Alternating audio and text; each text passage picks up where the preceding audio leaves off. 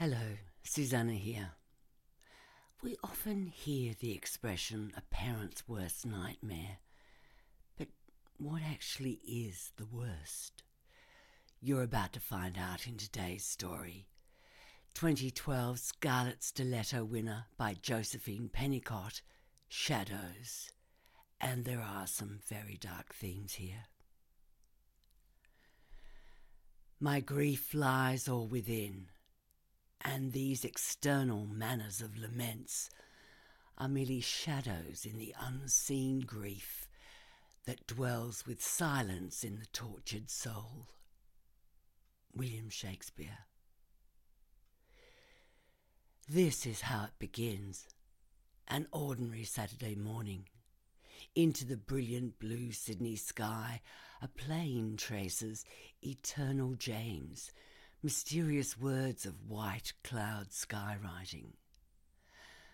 Familiar surroundings and routine cocoon you, but everything is about to shift, slice, and fragment. Your taken for granted pleasant life is about to change irrevocably. It begins with a shadow, with swans gliding on a river with sunshine, light, words, books, and your own careless, unseeing eyes. You only have yourself to blame. Katie is laughing, twirling, holding her arms up to the sky, turning her face to the sun. Her front teeth are missing, left to the tooth fairy in a satin pouch and exchanged for shiny dollar coins. You photograph Katie's face, alive with radiant mischief, joy, missing teeth, and youth. You freeze the moment, and she mouths, I love you, Mummy. You should suspect at this point that you are dreaming. Katie always stubbornly refused to call you Mummy. From the moment she could articulate her independence, she called you Beatrice and her father Steve. Both sets of grandparents were annoyed by this mannerism and cautioned about letting it continue. But Katie stubbornly maintained she should address you by your proper names. So when she called you Mummy, in her childish voice, with her large, serious, child's eyes gleaming and a face filled with sunshine, you should have realized. And then you step to one side to photograph your shadow. You wake crying, and the pain is waiting like a black, heavy web. You lie in your darkened bedroom, feeling the brilliant blue sky of the dream still breathing next to you. Loss engulfs you in its enormous cold grave mouth. Steve's side of the bed is long empty. Somewhere across the city he wakes to a woman who was once your friend. But perhaps the same dream torments him too. Or does Katie only dance in the sunlight for you? You think I don't know about the dreams? You hear the early morning birds and the traffic on its peak hour crawl to work. Down the hallway of your double story terrace is an empty child's room with fairy pink walls containing seven years of sweetness, light, and life shelves crammed with books Babar, Miffy, Harry Potter, The Famous Five, fairy tales. Baskets loaded with little angel magazines. Barbies, Lego, craft materials, and photos of friends. You had delighted in decorating the pink princess room together. On days when the pain is tolerable, you lie on her strawberry shortcake bed, closing your eyes, trying to feel her in the pinkness, smelling the sheets and pillowcase you will never wash, to hold on to the faintest traces of your daughter. One day you might pack up the room, but you couldn't face that now. It would be a, a betrayal of Katie. And you're not one to give up easily, are you, Beatrice?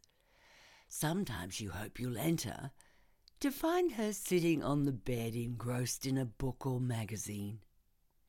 Even if the worst had transpired.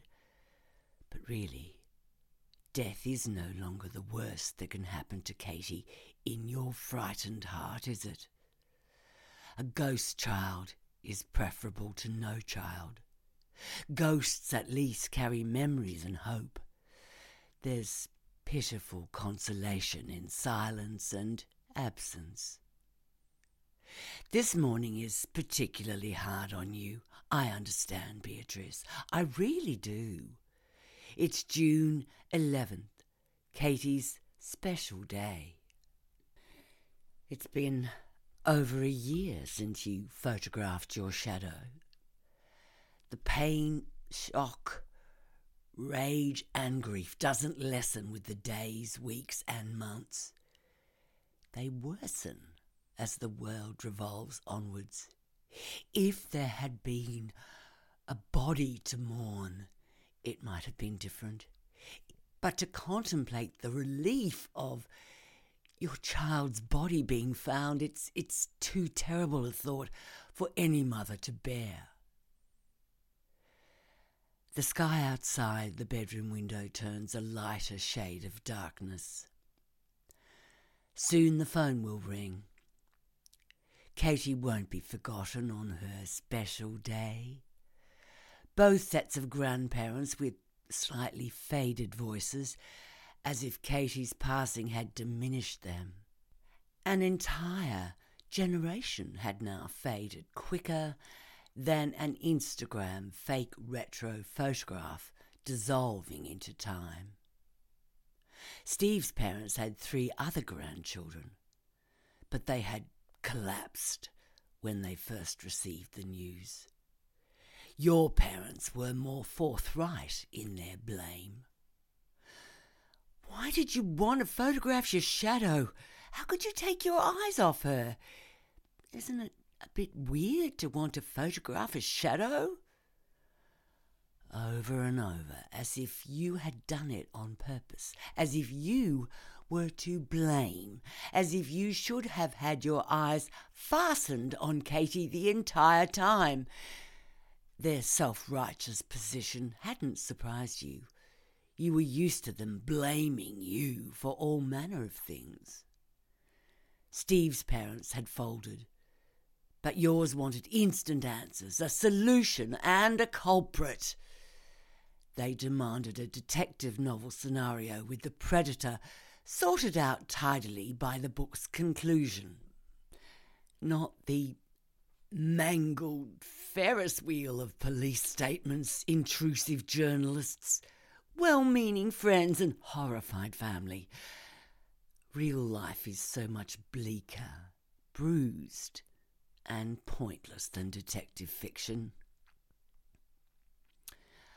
I should know, shouldn't I, Beatrice? I'm the mistress of bruised and bleeding. I've often toyed with writing crime fiction.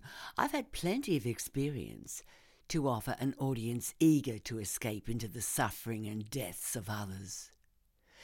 But would I be able to provide a happy ending to satisfy them? Real life doesn't end so neatly for us. We're all hanging on grimly, waiting for our termination and the deaths of our loved ones. We want natural order when it comes to death. We just hope we die before our children. Oh, sorry, Beatrice. I'm getting morbid and boring. The morning birds must be sounding outside your window. Kookaburras with their jeering, triumphant call. I know what their cry is like as they echo inside my belly. I also feel triumphant and strong, for I've won It's over a year, and I alone know the truth about Katie and her fate. I know exactly what you will do today, dear Beatrice. I know it even before you know. As if we're joined together in our separate beds, sharing the same nightmares. We are both threads of my sticky web, Beatrice. I know where you will go this morning, my juicy fly. You will walk to the park by the river, near your lovely home, as mist hangs over the city on this chilly day. You will wear the dark glasses you always wear now, and you will stroll to the little park where you last saw your daughter playing over a year ago. You will recall the photographs you took of your laughing, beautiful girl. But I have much better photographs of dear Katie Beatrice. I would enjoy sitting with you one day, perhaps in Novak's cafe, which you often frequent. We could examine the photographs together. I believe they are rather artistic. Immodest of me, I know, although I did have an excellent subject. I can already smell your movements today, Beatrice. I know the direction your thoughts will travel because we're so connected without you realizing your thoughts have become mine. You'll remember the moment you stepped sideways to photograph your shadow a year ago. Oh, yes, I, I read the entire account in the paper and magazine articles many times. You're such an artistic, eloquent woman, Beatrice, a true Renaissance soul. I understand your need to photograph illusions, shadows, and spaces. I admire that need, Beatrice even if your parents don't. Those fools who criticised you for not being more alert, the months long debate the media whipped up about helicopter parenting, oh, it was all really shameful. This year, as I've watched you navigate the worst nightmare of any parent, not my quote, by the way. The papers again. Don't you just shudder at their cliches, Beatrice? I know you'd create more entertaining taglines. You only have to see you to realize how intelligent, stylish, and creative you are. Steve had no business taking off with that tart, did he? But I don't like to think about them, Beatrice. He should have stayed with you, but we both know he wasn't worthy. I stored the coverage about Katie's abduction with my special clippings. Your account was so moving. How you took your eyes off her for only a second, snapped the photo of your shadow, and when you turned back, she had vanished. You thought she was playing hide and seek in that tiny park. It was a, a few moments before true terror began to sprout its dark growth between your increasingly frenzied calls. Katie! Katie, answer me! Where are you, Katie? You described terror so well. I experienced your panic as I relived how you approached strangers, begging them if, if they had seen a little girl. A man with his son playing with a soccer ball thought he had seen her heading towards the road. I remember that soccer ball meathead, and I wasn't surprised he'd given misleading information. He'd failed to notice me right behind him. The clod was all brawn. His soccer ball had more brain. And I still ruminate over that strange Indian chap you described running towards you, the one who held his arm out and smiled as you pleaded with him to say if he had seen your little girl. Not today, my dear, but it will come all right another day, was his cryptic reply. Now that was intriguing. I don't remember him at all, but I was rushing, pushing Katie along as we squealed together about the trick we were playing and how delighted you would be. The Indian man brought me out in sweats for weeks, thinking he would be an eyewitness against me. But nothing more was reported, and I knew I was safe. You described the young mother with the pram. I had long left by this stage, who hugged you and lent you her mobile phone to call the police. Not the best day to leave your phone at home, was it, Beatrice? Your oversight gave me extra time to escape. But the print reports couldn't equal the delight of seeing you and Steve making your appeals on television. I recorded them and memorized every word, every heartfelt plea. I knew you were speaking directly to me. It was so touching and significant to be close to you in that way. You've no idea of what it meant to me. I'm rushing to get ready to prepare myself because this day I want to be close to you, Beatrice. I want to be as close to you as I was a year ago. I know it's dangerous, foolhardy, and not the sort of risk I'm normally prepared to take, but it paid off for me last year, didn't it? I seized the moment in that impulsive action in front of all those witnesses, if you could call the meathead and the enigmatic Indian chap witnesses. Men wouldn't notice what was right under their nose. Lucky for me.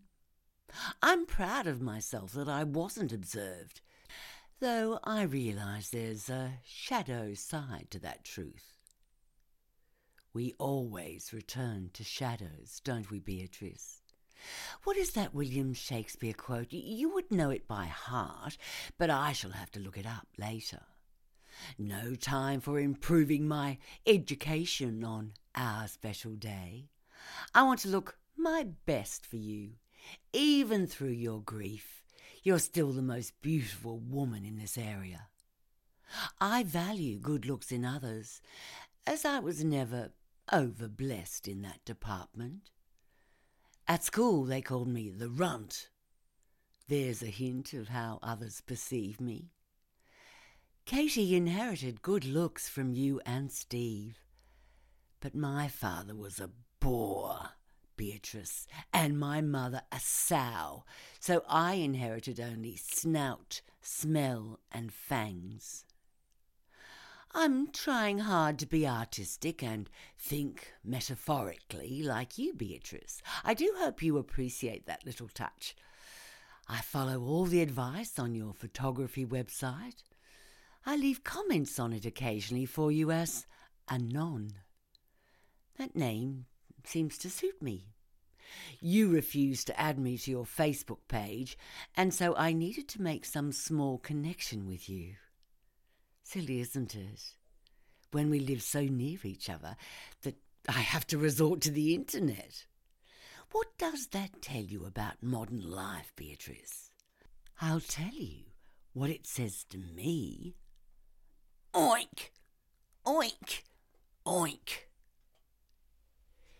It's a beautiful winter's day, a day most Sydney siders would call rubbish because the sun isn't blazing. I walk along the river and admire the black swans. Swans are such interesting birds. They mate for life and have incredible devotion. Steve could learn a lot from them, couldn't he, Beatrice? I know I keep going on about it, but he had no right to abandon you in the middle of your worst nightmare. Despite the swan's apparent gentleness and beauty, they are vicious killers at heart. Did you know that, Beatrice? You can learn a lot about humans from nature. Here's a couple of facts you might find of interest.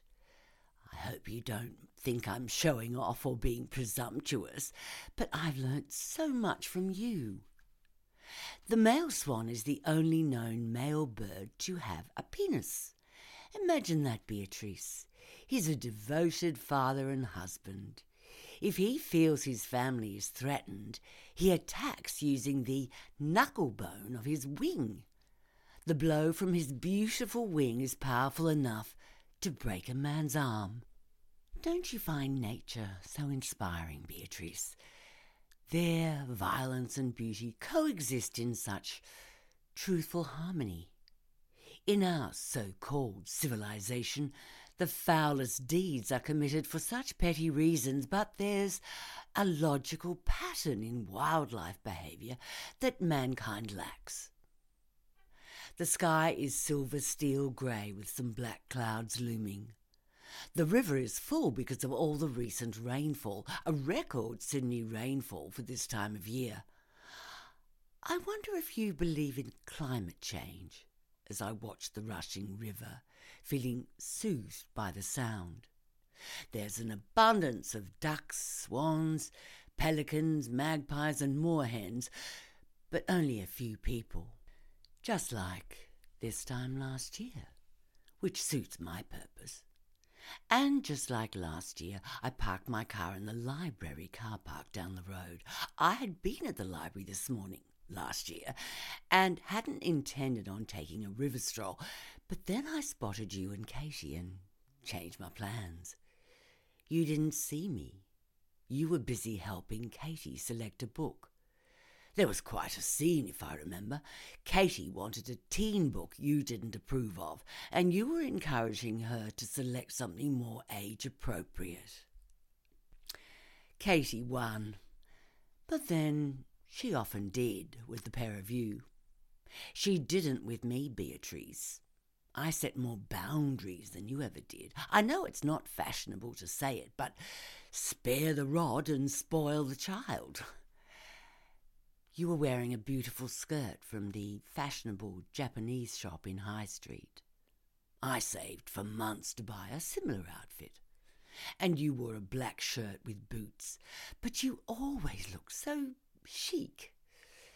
Katie was wearing a black top too, with a pretty floral skirt over black track pants. She had been swimming and her hair was still damp. I had selected a few interesting books to read I'm trying to improve my general knowledge. Not enough people care about that these days. It's unfashionable to say you're trying to improve yourself now. All our celebrities boast about how dumb they are.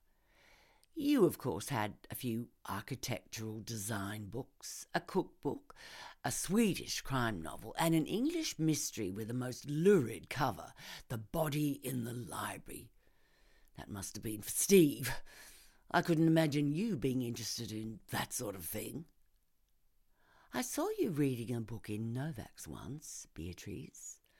Some old classic with a beautiful cover, a, a vintage wallpaper design. After you left, I was brazen enough to ask the waitress what you'd been reading. She had no idea, and clearly thought I was a nut for asking. Luckily, her friend at the till recognized the novel. Someone at a Distance by Dorothy Whipple in a classic Persephone edition. I ordered all the Persephones I could afford after discovering you liked them. I feel so much joy and pride in my collection, Beatrice. I fondle their spines and elegantly decorated covers, thinking of you doing the same only a few houses away. The words connect our lives in shining threads. The sentences make some sort of meaning out of the nightmare we've been through. You don't know how it feels so orderly and right that we should share the same things. I bought so many books from the Folio Society and also from our local bookshop bookworm lair, thanks to my snooping on your reading habits. Alas, you have expensive tastes, and I'm not sure I can always keep up with you. But in the library a year ago, I had no idea our collections were about to become so similar. And I don't just mean buying the body in the library and Swedish crime novels that little girl scowling at me was about to become part of my other collection. Yes, Unlike her mother, Katie noticed me in the library.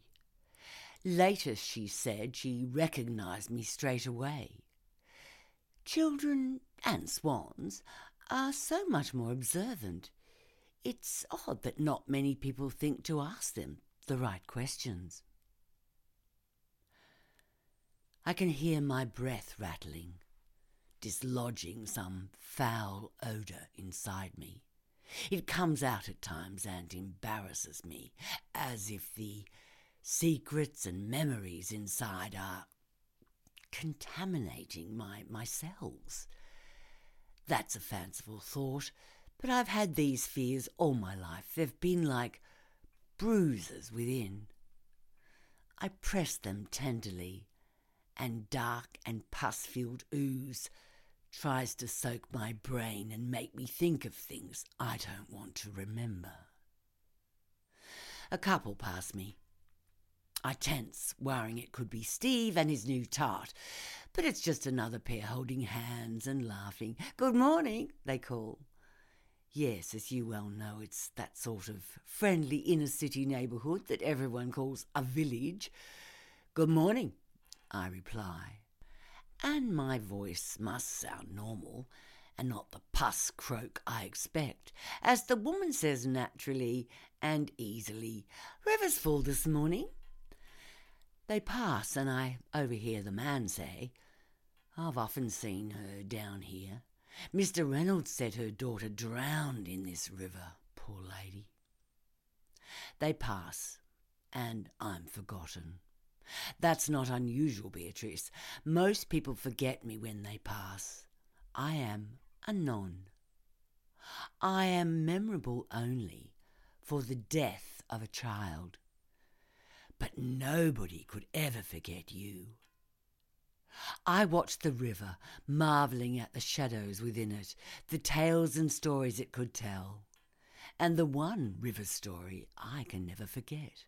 You see how similar we are. The river sings the same dark song to us. My husband left me too, Beatrice. I never told you that before. He couldn't cope with Penny drowning. He blamed me because I wasn't paying attention at the time. I had the pram near the river. I was reading, and it was a sunny day. When I woke, it was late afternoon and the pram had rolled. Someone must have released the brake, but he blamed me for it, as if I would forget the brake of my own child's pram. He accused me of always having my head in a book and not being interested in the real world, as if he knew what the real world was. At this spot, I've studied you doing exactly the same thing over the last year, Beatrice. I've thrilled as you've taken photographs of the same locations I've taken with my camera. I've learnt so much from you, Beatrice, and I've never had the chance to thank you. Bless you for noticing the shadows and hearing the river's dark tune. They dragged this river last year. Most of the neighbourhood offered to help, but were waved away. It was distressing for everyone. It upset the wildlife terribly with the disruption to their nests. People have such little consideration for wildlife. We think we're the superior species, but really, Beatrice, we're the main destroyer. I was one of those friendly village people who offered to help search for Katie. A young policewoman waved me away. She looked more like an actress playing a cop. They never found Katie's body in the river, as everyone had feared. It took me a long time and a lot of money to disguise and soundproof the cellar in my house. I, I can't remember when I first began the project. My fantasy was one day a child would live there. Of course, it wasn't as luxurious as her strawberry pink palace, and didn't the little madam let me know it? Don't fret, I, I don't put up with bad manners. I beat all the complaints out of her, and gradually I fixed the room to her satisfaction. I did the best I could with my meagre pay. You were exactly where I expected you to be, at the park near the river. But then I tensed at the unexpected sight of a young man with dark hair on the opposite bank. I hadn't seen him before. A well built and intense looking man. Unlike other people, I do notice things, and I watched with mounting apprehension as he spoke on his mobile. Anger was raging within me. I would hate to abandon my plan today on Katie's special day. I watched him warily, but he ignored me as he barked orders into his little machine. An Italian guy arguing with his lover, I surmised. He bored me already. I had long learnt to dismiss others before they rejected me. I began walking along the bank, savouring the memory of this time last year and, and fingering the small gift I had for you in my pocket. This date is also the date of my daughter's drowning, eight years ago. Quite a coincidence, isn't it, Beatrice? I realised it at once when I first met Katie and saw her admission record. Katie resembled how my Penny would have looked if the pram hadn't gone into the river. My girl would also have been eight today if I had only looked up from the page at the right time. Today I'm carrying a copy of the book I had been reading that day, the book that engrossed me so much that my husband accused me of negligence. Luckily, the jury was divided. It's The Collector by John Fowles, one of my main inspirations for capturing Katie. Books can transform our world, can't they, Beatrice? They can take us to better places and show us how life can be lived when we're merely shadows. Books reveal the truth of existence. They bring all our monsters gently into the light. They give flesh and form and substance to the shadows of our poor tragic theatre of life. With books, we are the audience, the writer, and the book itself. We are no longer anon. We are active in the play. Imagination is a wonderful thing. I saw you and was taken aback for a second. You weren't wearing your usual dark glasses, and Steve was with you. You wore a light trench coat and you were being assisted by Steve with his arm around you. He had the gall to touch you after all his rejection, after leaving you for that stupid girl. Why the hell was he touching you? Why would you let him touch you, Beatrice? Steve had no call to be here on this important date. I could hear the sound of a father playing ball with his son in the park. I felt disoriented as if some strange dream was being replayed. I moved towards you, which was idiotic, I admit, as Steve being there had ruined all my plans. I wouldn't be able to give you the book. Coming towards me was the Indian man you had described from a year before. He headed straight at me and seemed to have some sympathy in his face. He must know about the drowning, I thought. Too many people still remembered it. I went to move past him, but he blocked my way and said gently, It will come right today. Looking back, I must have imagined that because he continued walking quickly into the distance. I was drawn towards you, as I had imagined a million times. I knew I should leave, but I couldn't. I had to get you to see me. I walked towards you, and you turned and looked at me with eyes filled with anguish. You had lost so much weight, Beatrice. I hate to say this, but your year of mourning had taken your looks.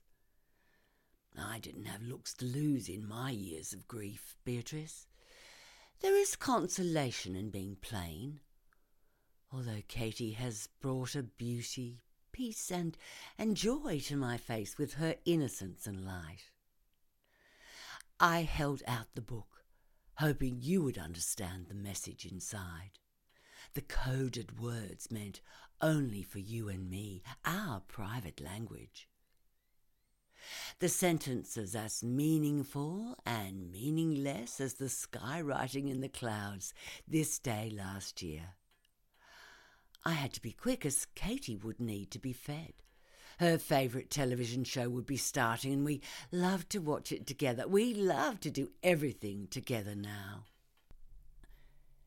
Mrs. Godfrey, you said in a harsh voice. You did remember me. My elation made me more foolhardy. I had only been a junior teacher at Katie's preschool. I had no idea you would remember my name, which goes to show I did matter. I pushed the book into your hands. Steve was saying something, but his words were white noise behind your next shouted sentence. I still wake in agony that you could speak to me with such contempt. Where have you put her? You were holding on to me, screaming it repeatedly.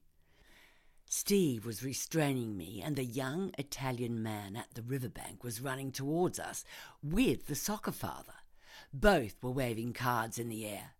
Police! they called. And hold her! It was all very dramatic and overblown, like a silly American television show. I knew then it was over. I had known it from the moment I saw the expression on the Indian man as he passed. But I won't tell them where you are, Katie, and they still haven't worked it out. I've been interrogated for hours. Everyone is getting very angry and very panicky. Some of the psycho people speak very nicely and use all their tricks to try to connect to me. They think they're experts in shadows, but they just push me further where I need to be now. My mind has drifted to a river with its mumblings and gurglings. I'm always at peace when I meditate on the river. It took from me and gave to me. In the belly of terror, there is always an eye of silence and peace, if you can open your mind enough. I'm now following its blinking and its laneways because somewhere inside the river's stomach there is Penny, waiting patiently.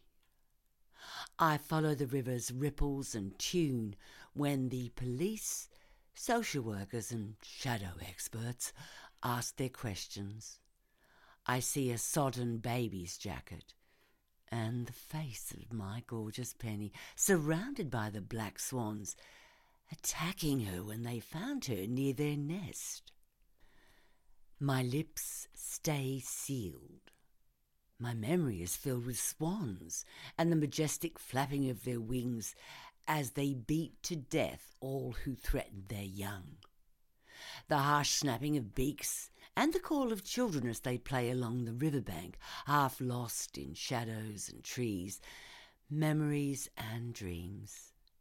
Their soothing voices they call to each other, and the sound of a pram rushing towards the river as I lie, drowsy and safe.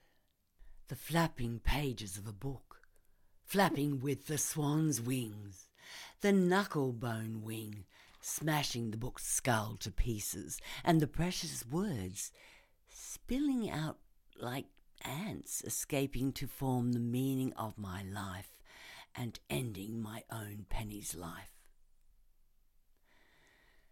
The shadow experts try to get me to remember that moment, but all I see is the river. I look deep, deep into its depths. I don't see my reflection. I only see you, Beatrice. I only ever see your beautiful face, smiling up at me. In every mirror, all I see is you. One last admission before I press the delete button, written under my false Facebook profile on the laptop they have loaned me. The answers are all in the book, if Beatrice only thinks to open it and read. Did she even take the collector with her? Or is it too lowbrow for Miss Beatrice Smarty Pants? On the end paper, I've drawn the map, revealed Katie's room, and where its entrance is concealed in the kitchen. The entire universe is hidden behind words, isn't it? If we have the curiosity and intelligence to care and follow their trail, we get our answers to this shadow play. Oh, you must be getting very hungry, my darling Katie. And we've missed our favourite show. Hopefully, they'll let me out of this cell soon. Delete. The end.